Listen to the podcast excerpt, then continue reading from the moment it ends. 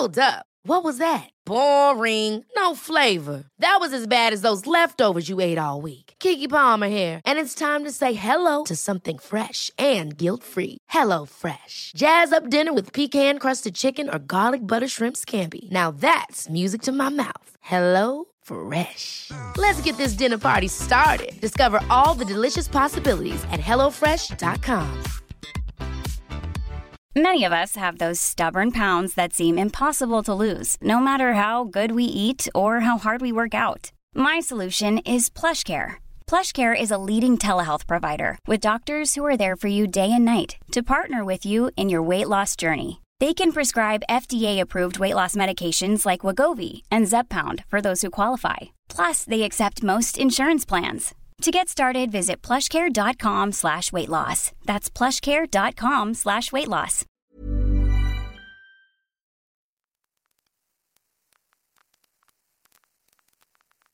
Hey, welcome to My First Time, a mostly sexy sex podcast from Broadly. My name is Zing Tsjeng. Why does every film have a sex scene? This is like, can we not? Can we just have one film that is a, an amazingly powerful film that just doesn't have a sex scene? I don't get what it adds to any of this. It doesn't push the narrative.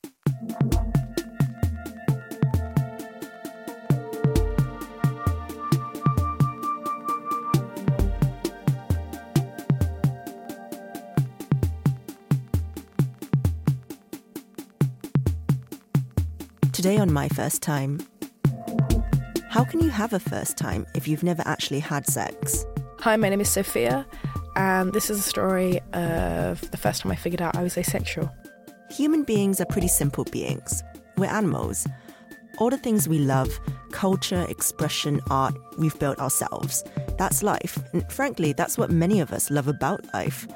But our essential ingredients have been the same for hundreds, thousands of years. We sleep, we eat, and we fuck. But maybe that's not always true. Our guest today, Sophia, is asexual. They've never had sex, and they think they'll never want to have sex. It's my first time, but this one's a complicated one. We're going to go deep, chat through relationships, queer culture, and why finding people to talk to is maybe the most important thing. Now age 26 and working as an animator, Sophia actually has been illustrating the articles for my first time this season. It's been a long journey for our guest. They didn't even realize that asexuality was a thing until recently. This is their story.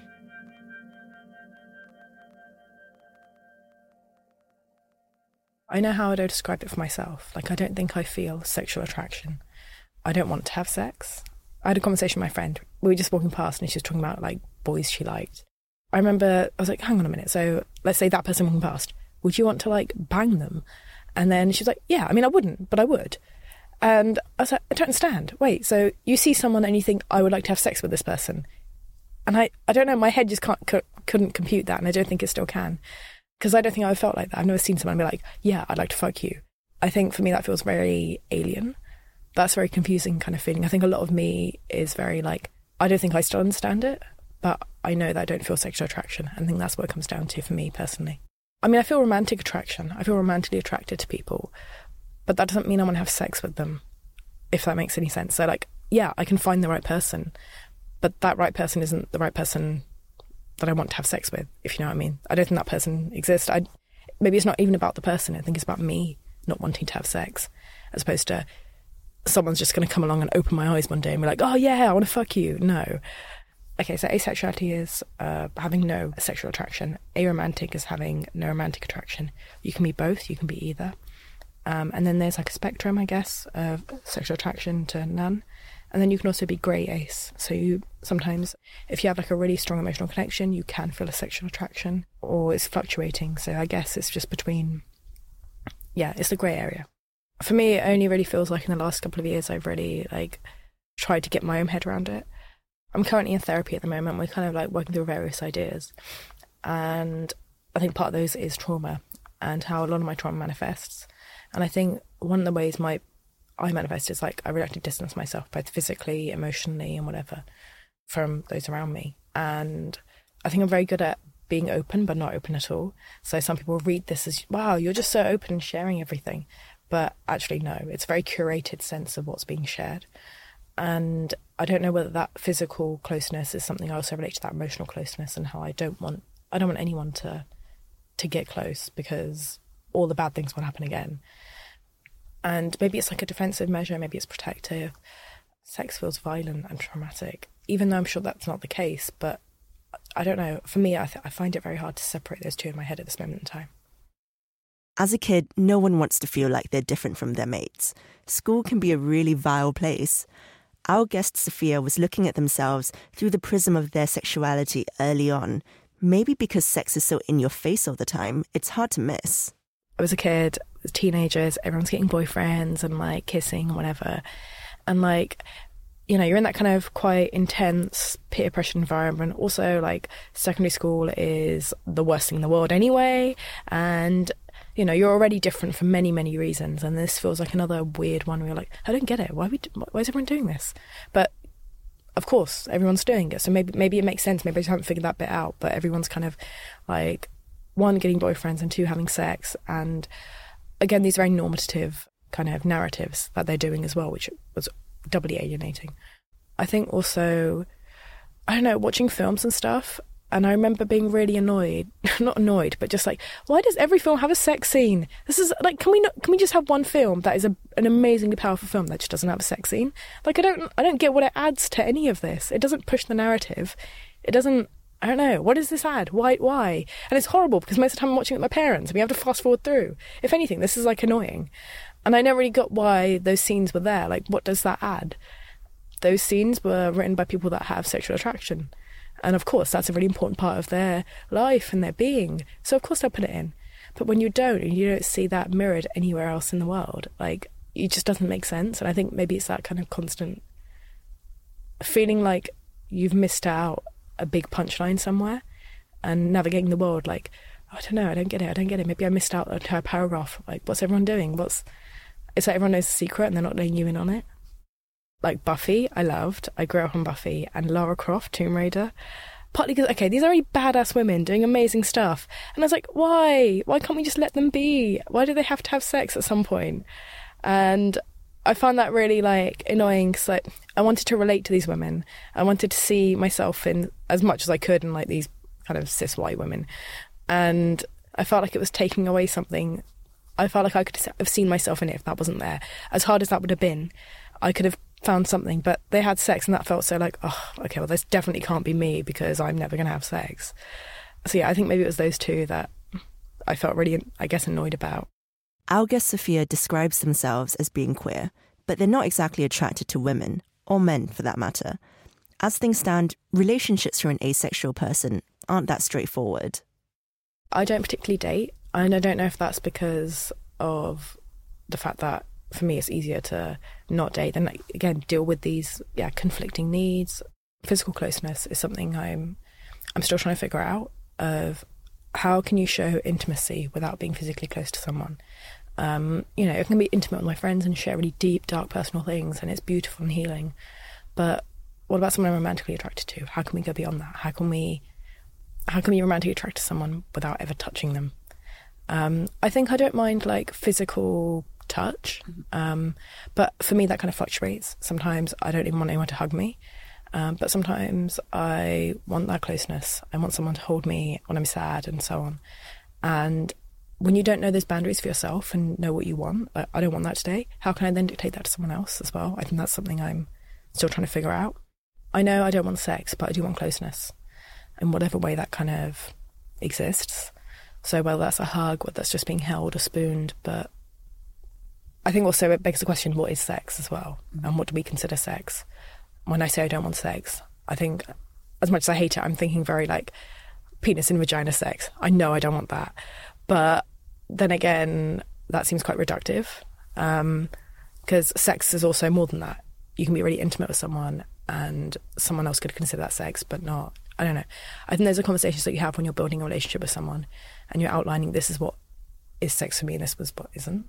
I know I've been time times when you're like, oh, I want to kiss someone, but actually just freeze and my brain just shuts off and it's like, no, no. I don't know how much that's just me on a personal level and how much that is my asexuality kind of um, like manifesting. I think kissing feels less less intimidating than sex at this moment in time, and kissing maybe feels like something a part of me might might want. I know I don't want sex. That feels like quite a solid thing right at this moment in time.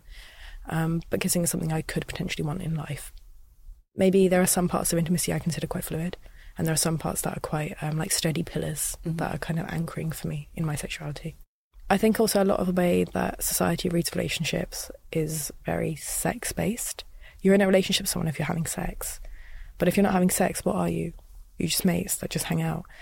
And I think something I want to explore and figure out is how can you have a relationship that isn't sex based? How can we go beyond this? How can we validate these other forms of existing within relationships and almost like queering them and radicalizing these ideas of quite normative relationship structures that we have? As a Muslim and a visibly gender non conforming person who has dealt with their share of trauma early on in life, our guest Sophia has never felt like they fitted in, at school or otherwise, but they did find it helpful talking about their feelings online and IRL. I have some really amazing friends that really hold that, and they're like, they don't necessarily pry, but they don't invalidate it either. They're just like, yeah, you do you. But then I guess I have friends, friends from school, friends that you're only really friends with now because you knew them back then, as opposed to I would choose these people over everyone else in the world. I remember once I was having a conversation with one of my friends, and I think I said something like, "For me, sex feels violent, even when it isn't," and I just can't separate the two in my head. And she just laughed. She's like, "What do you mean? What do you mean it feels violent? I don't get it." And she was just trying to like, I think she was trying to understand for herself. But I felt so like on the spot because I couldn't explain it, and I don't think I still can. But it's just I don't know. For me, those two things are in the same box sometimes, and I just like I don't know. They just they're just in the same box. I don't, and I couldn't explain it. I felt myself freezing up and very like questioned, and I think she was just trying to understand because I imagine she loves sex and everything's great and wonderful. And for her to hear that must be like, what are you on about? In the last couple of years, I've met like some of my really, like close friends are asexual. We've had these really amazing conversations, and you know, there's like um, a queer asexual group, which is amazing, and we meet up for milkshakes and just chat about stuff. We chat about not having sex, but we also chat about other things that are totally unrelated. And I kind of really love that. And I think being in those groups it feels like oh maybe maybe there doesn't need to be a a light switch in me that just hasn't gone off. Maybe I'm I don't need to bloom because I have bloomed, and this is this is just it. This is just the weird cactusy hairy flower that I am.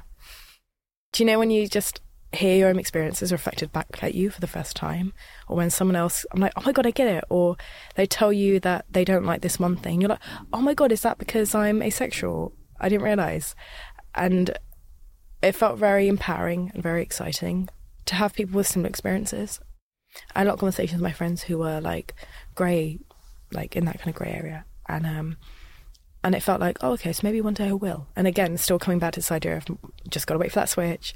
And then I met friends who were like, no, I'm definitely ace. Like I don't ever want to have sex. And I was like, wow, that's so affirming.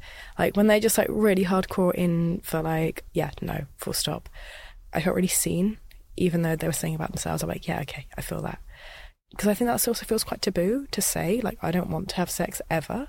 That's like, oh, wait, no, never. I'll give yourself time, you know? Like, maybe in a few years, again, we'll blossom, everything will be great, meet the right person, all of those things.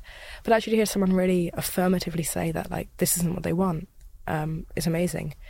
And also to see them find relationships and navigate relationships where they're not having sex, I found really, like, healing and being able to kind of share these conversations with someone, being like, right, okay, so how do you deal with this when you're dating someone who has sexual attraction and you don't? How do you navigate both of each other's needs?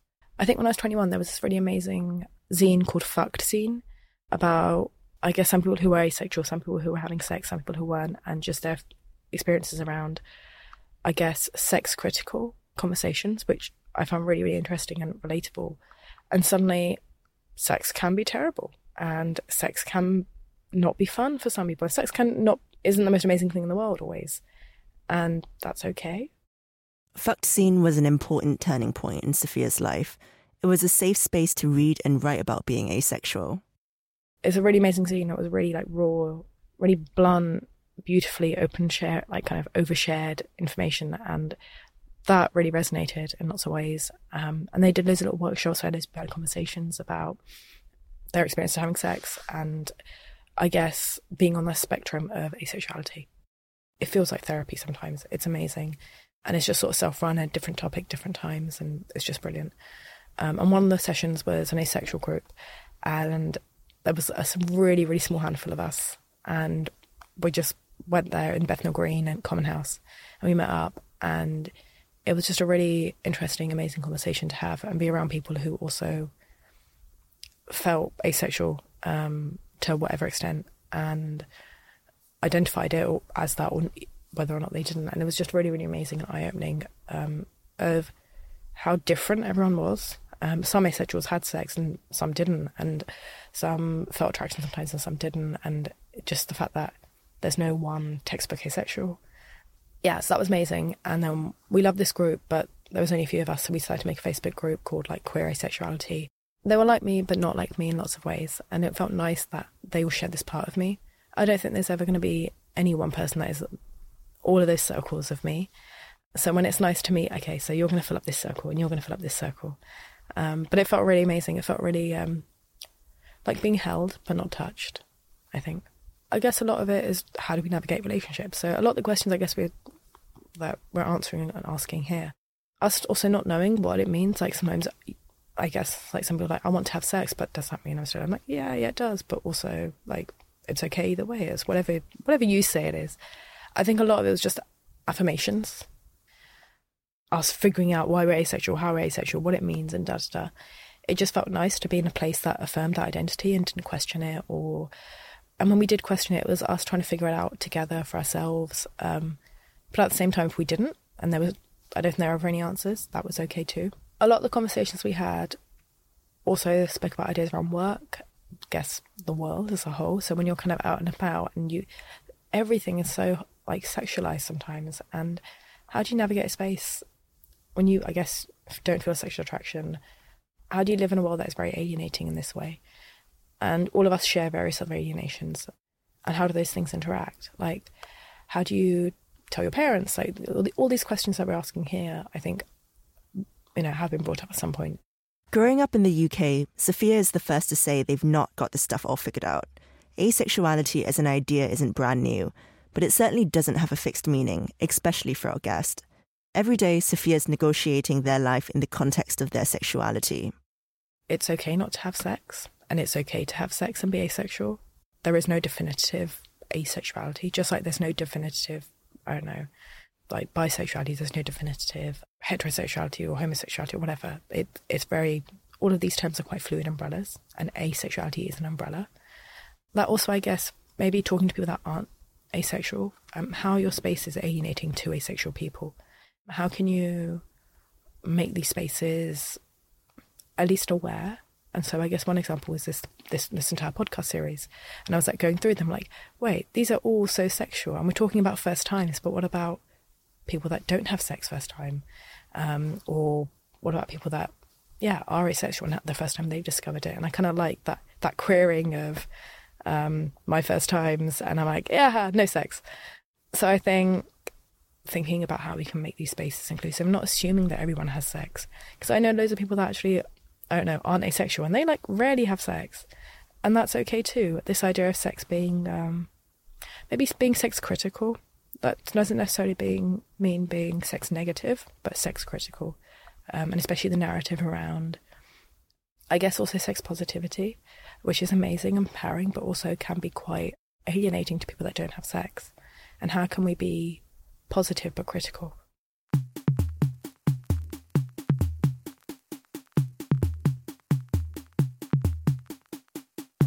Thanks for listening to My First Time, a mostly sexy sex podcast from Broadly. And thank you very much to our guest, Sophia. My name is Zing Tsjeng, and I'm the UK editor at Broadly. This episode was produced by Sam Bonham. If you like what you hear, share the love, rate us, and subscribe to the podcast.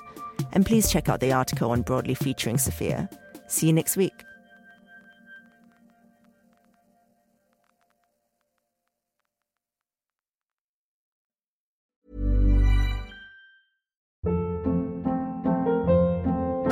Hold up. What was that? Boring. No flavor. That was as bad as those leftovers you ate all week. Keke Palmer here, and it's time to say hello to something fresh and guilt-free. Hello Fresh. Jazz up dinner with pecan-crusted chicken or garlic butter shrimp scampi. Now that's music to my mouth. Hello Fresh. Let's get this dinner party started. Discover all the delicious possibilities at hellofresh.com.